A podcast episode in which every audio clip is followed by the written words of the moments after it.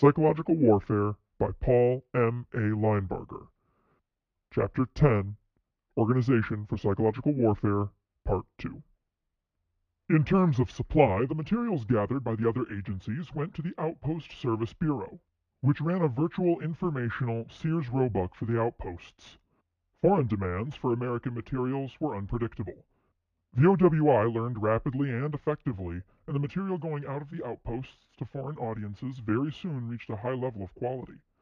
Other psychological warfare agencies at the national level were the CIAA, coordinator of the, later the Office of, Inter-American Affairs, which conducted propaganda exclusively to Latin America and the Caribbean, and the OSS, Office of Strategic Services, which serviced the Joint Chiefs of Staff with intelligence and policy materials and served as a home base for its own units, which operated abroad under theater authority. No U.S.-based black propaganda operations were reported to the public. Reduced to the concrete terms of definite policy execution, as opposed to the making of policies that might or might not ever reach their supposed executors, and the routine working of operations, the national level was not important except for the two functions stated above, global shortwave and source of supply. The decisive choices were made in the theaters or at the outposts, half the time in ignorance of what Washington policymakers had decided in conclave on that particular topic. When the author was in China, he found that the OWI China outpost decoded its week-to-week propaganda instructions only after they were hopelessly obsolete. They were then filled. The theaters were able to use psychological warfare as and when they pleased. Between the ETO and Washington, close political military coordination was possible. Between Washington and the others, it was impractical. The War Department participation in the control and planning of psychological warfare is shown in Chart 7. Which represents the situation as of 1945. The propaganda branch attached to G2 as a staff agency and not to Military Intelligence Service as an operating agency served to carry out the psychological warfare functions of the War Department. The chief of the branch represented the Joint Chiefs of Staff at OWI meetings, along with his Navy confrere. He took care of official messages to the theaters pertaining to psychological warfare matters, and his office itself performed a few limited functions. One of these functions required the author to get up at 4:30 mornings in order to digest the overnight intake of enemy propaganda. He was joined in this by a Tehran-born, Colombian-trained Edward K. Marat. It was with real relief that he saw the Nazi stations go off the air. He was then able to pass the early bird business to his Persian colleague. The branch also made up propanel studies whenever these were warrantable at the general staff level. The deputy chief, Air, was the vestigial remnant of a short-lived Army Air Forces propaganda establishment. He had direct access to the air staff and took care of things having a particularly air character. The abbreviations under theaters are explained below on page 187, since theater nomenclature for psychological warfare was never standardized. With the termination of hostilities, though it was not the juridical finish of the war, both OSS and OWI were swept out of existence. By executive order of 20 September 1945, effective 10 days later, OSS was broken up. The scholastic portions were dismembered and reassembled into the Department of State, where they presumably helped collate materials for the new Interdepartmental Central Intelligence Group, CIG. The operational parts were handed over to the War Department. For all the author knows, some distressed colonel may have a desk full of fountain pens which explode, transmit radio messages, or can be used for invisible tattooing, along with an edible blotter, a desk telephone which is really a hand grenade, and a typewriter, which is a demountable motor scooter. Such speculations are delightful topics on which to dwell, but the day of black propaganda is over. Obsolescence reduces all things, even OSS, to absurdity. The OWI perished a more lingering administrative death. It was transferred to the Department of State as an operating unit under the name Interim International Information Service, IIIS, and a new Assistant Secretary of State, Mr. William Benton, took over its sponsorship. Later, under the abbreviation OIC, Office of International Information and Cultural Affairs, it was coordinated on January 1, 1946, with pre-existing State Department offices and with certain leftovers of the Office of Inter-American Affairs, OIAA. It retained the global broadcasts on a limited budget. It still served the surviving outposts, which were being integrated with diplomatic and consular offices overseas. And for Korea, Japan, Germany, Austria, and Venezia Giulia, it acted as the supplying service for the military government information programs in those areas. The Bureau of the Budget took over limited domestic functions when the OWI passed out of independent existence on the 31st of August, 1945. the Joho-kyoku. Comparison of this United States system with the Japanese Board of Information, Joho-kyoku, is outlined in Chart 8. It shows the difference between integrated and disparate systems. The Japanese developed a close-knit system which combined public relations of both Army and Navy, all domestic government publishing, complete control of book publishing, magazines, press, radio and film, propaganda intelligence, and overall psychological warfare. The progress of an item through the Japanese psychological warfare system may look intricate when followed on a chart, but it was in fact much less intricate than the comparable American processing of an item. The only aspect of psychological warfare that does not show on the chart is the Japanese political warfare system, by the test of success, the best developed by any belligerent during World War II. The Japanese very early learned the simple rule. Political warfare cannot convert a subsistence economy and government into a satisfactory system, but political warfare can convert a subsisting area into one that has the illusions of prosperity and national freedom. To succeed in the face of economic difficulty, the political warfare must be shrewd, simple, insistent, and backed up with a touch of terror. The Japanese moved into the western colonial areas of the Far East between 1940 and 1942. Indochina, Malaya, Indonesia, the Philippines, parts of China, Burma, and areas inhabited by substantial Indian minorities. They organized the following independent governments: the Imperial Government of Manchukuo, Federated Autonomous Inner Mongolia, the Reorganized National Government of China superseding earlier puppets, Malay, under Japanese military control but promised ultimate independence, the Republic of the Philippines, the Empire of Vietnam, later the Vietnam Republic, a dictatorship in Burma of the Adipadi, Republic Indonesia, Azad Hind, Free Indian Government in Exile, and the Azad Hind Fauj, Quisling Indian National Army, which put large forces into the field against British-controlled Indian troops and helped to neutralize the entire military potential of India. The independent Kingdom of Cambodia, made independent by telling the helpless king that he need not let the French come back. These Japanese-sponsored governments flew their own flags, had enough troops to help Japan police their home areas, developed psychological warfare facilities with intensive Japanese assistance, and went through all the motions of independence. In 1944, some of them even held an international conference at Tokyo, thanking Japan for liberating all the non-white states and adopting high-sounding resolutions. The Siamese puppet ambassador to this meeting had the unforgettable name of His Excellency, the Honorable Wichit Wichit Watakan. Behind the pageantries of Japanese political warfare, economic and social realities were horrid.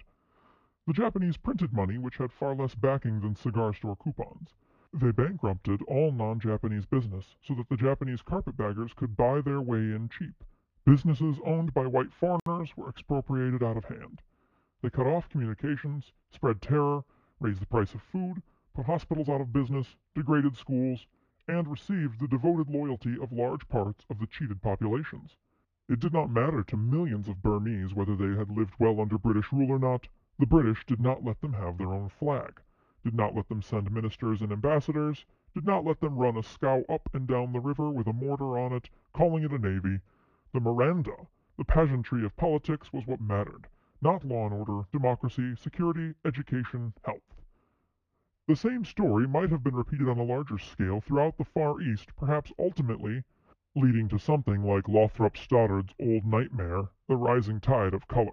Countervening factors included the presence of Chinese agitation, both Kuomintang and communist in leadership, guerrilla operations throughout Southeast Asia, and the ruinous economic effects of American submarine and 14th Air Force anti-shipping operations. Shipping losses drove the Greater East Asia co-prosperity sphere below subsistence level and created a condition where even the most fanatic patriot realized the disadvantages of the situation. The Japanese put all the captured radios to work. They had traitors of all kinds on their side, including, it is shameful to admit, Americans, Russians, British, Australians, and French. Despite the fact they occupied all of Guam, they never used a single Guamanian traitor. Testimony to the simple loyalty to the U.S. of the Chamorro people and to the popularity of the long-established U.S. naval government on the island. Japanese psychological warfare failed because the real warfare behind it failed. The Japanese could not whip their over-docile troops into a fighting frenzy without allowing those troops to behave in a way which made deadly enemies for Japan among the peoples she came to liberate. The Japanese did not have sense enough to be satisfied with 100% return per year on their money, but wrecked the conquered economic systems with inflation, poor management, and excess exploitation. Even the Quislings became restless under the poor occupation policies of the Japanese, and before the war was over, a considerable number of Japanese Quislings re-Quislinged back to the United Nations side. Theater, psychological warfare. The Japanese had superlative, close-knit psychological warfare staff organization within metropolitan Japan. They possessed many first-class field operators, first among them the true-life mastermind Major General K. Diohara, whose dinner guests often woke up the next morning with bad hangovers and high treason on their consciences. But the Japanese did not have adequate channels of communication, supply, and control between their smooth system at the top and the working propagandist at the bottom.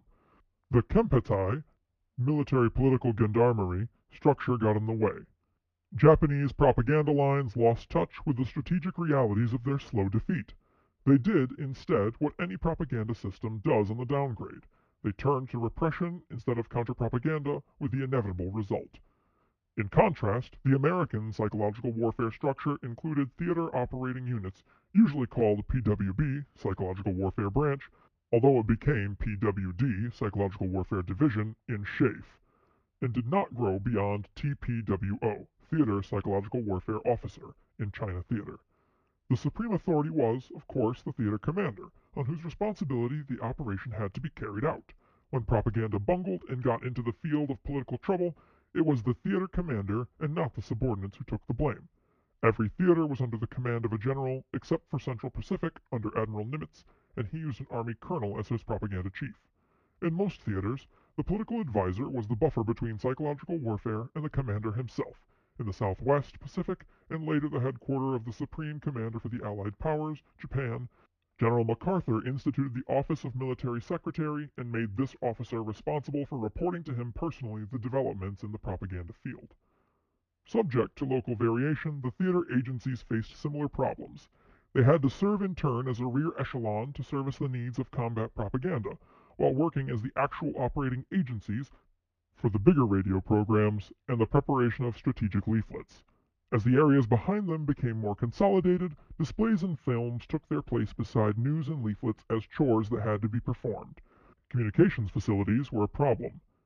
Purely military facilities could not, of course, be overloaded by the lightly coded transmission of hundreds of thousands of words of political and other news and guidance. The psychological warfare establishments had to jerry-build communications facilities out of what they could borrow from the Army or obtain from OWI supplies in the United States or buy locally. In most theater organizations, the chief was a military man and the staff was partly military and partly civilian. Under General Eisenhower, PWD was not only Army and OWI, but included OSS on the American side, along with British partnership, French participation, and other Allied personnel as well. Under General MacArthur, OWI participated under strict Army control. Under General Stilwell, no theater organization as such was set up. The G2, the political advisor or the general himself, handled propaganda matters when they turned up. Under General Wedemeyer, there was a theater officer. Under General Sultan, the OWI ran itself, the outpost service to the theater. Under General Clay, Information Control Service, OMGUS, became an integral part of military control. The same thing happened in General MacArthur's reorganized PWB, an organization termed CIES, Civil Information and Education Section, had the organization and personnel not only of the American structure, but the usable purged parts of the Joho-kyoku, obedient to its command and liaison.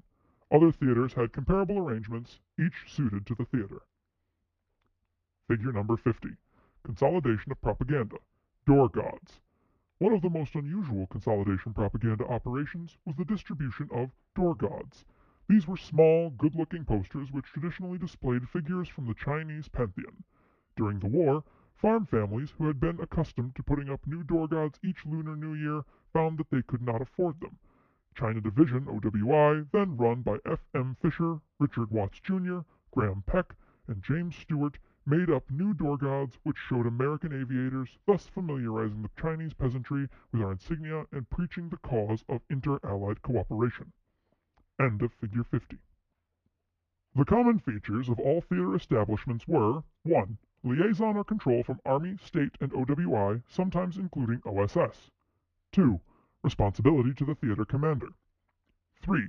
Direct operation of strategic radio. 4. Preparation of strategic leaflets and sometimes of tactical leaflets as well. 5. Use of local, native, or allied personnel.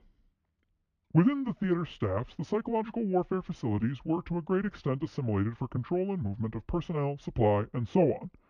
The G3s and G4s of the theater normally serviced the PWBs along with the rest of their work. The OWI and other civilian persons were put into uniform and given simulated rank, sometimes wildly disproportionate to their Army counterparts.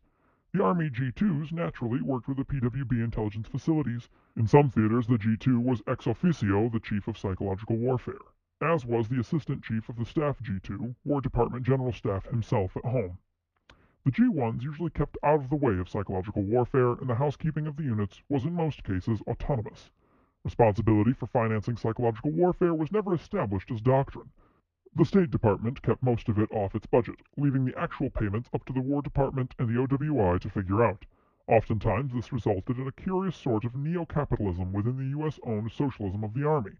The two agencies would hold on to property as though it were a private property, on the basis of immediate title, without reference to the plain fact that all of it was paid for in the end by the United States Treasurer. OWI once murmured threateningly about bringing its radio material home from Manila rather than let General MacArthur's people hijack it. Such talk ended when the material was declared surplus or stolen. Field operations. Field operations were most highly developed in the Mediterranean and European theaters of operation. Combat propaganda units came into being, carrying fully equipped mobile radio stations and high-volume printing presses along with them. Later, under Schaeff, these units developed further, and Army-level organizations were set up which duplicated the theater organization on a reduced scale. See Chart 9 for Chart of an Army Unit. The tactical leaflet, page 211, came into its own with such units. It was possible to develop high-speed routines for using intelligence swiftly. Maps were dropped on the enemy in unfavorable situations. Order of battle became highly important for psychological warfare purposes when enemy units could be addressed by their proper unit designation or by the name of their commanders. Intelligence was brought into play. Bad food, bad supply, poor command, or mishandling of enemy forces in any way brought prompt propaganda comment. Radio was the least useful for tactical operations, simply because enemy troops do not carry private portable radio sets around with them. Radio was of high value in consolidation operations, passing along instructions to liberated populations, and telling civilians in the line of approach about measures which they could take for the common benefit of themselves and of the Allies. A constant problem, never completely ironed out, was the use of airplanes for dropping purposes. The leaflet producers had, in all theaters, a tendency to prepare excellent leaflets, bail them, and send them along to the airfields in the expectation that an overworked, unindoctrinated Air Force staff would automatically pick up the leaflets, develop dropping mechanisms, pack the leaflets into planes, take them out, and drop them to the right language groups at the right time in the right place. This was, of course, so absurd from the aviator's side as it was to the civilians to let their brain children accumulate in hangars or warehouses. For strategic droppings, systemic arrangements could be made through proper official channels, and a regular air operation detailed to do the job. Tactical dropping did not allow enough time for elaborate staff to work in each instance, and recourse was had to psychological warfare liaison officers, either Army officers or civilians with the approximate status of tech rep, technical representative, a familiar sight on World War II airfields, to get in touch with the units, help them install dropping facilities, explain the leaflets to the actual pilots and bombardiers, and thus obtain a high degree of cooperation. In almost every theater, this policy succeeded, and a wide variety of leaflet bombs, leaflet dispensers, and other leaflet-circulating gadgets was developed. Artillery distribution also played a significant part. For front-line situations, artillery could do a better job than planes without risking aircraft in a quasi-combat operation. Leaflet bombs of considerable scope appeared, and could be made to fit almost any appropriate weapon.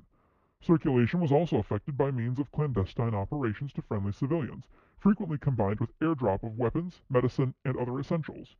The organization of all these new functions had changed military organization. A whole new series of units were attached in echelon, each fitted to the appropriate level for its work. The rear area functions and strategic propaganda work always required a considerable proportion of civilian aid, since some of the best workers in this line were persons who either did not wish to join the Army, or whom the Army did not wish to have join it. These psychological warfare operations were unbelievably cheap, even if measured by the most conservative estimates of their success. It is impossible that the army of the future, whether American or foreign, will overlook this source of assistance. Psychological warfare nowhere replaced combat, but it made the impact of combat on the enemy more effective. End of section 19.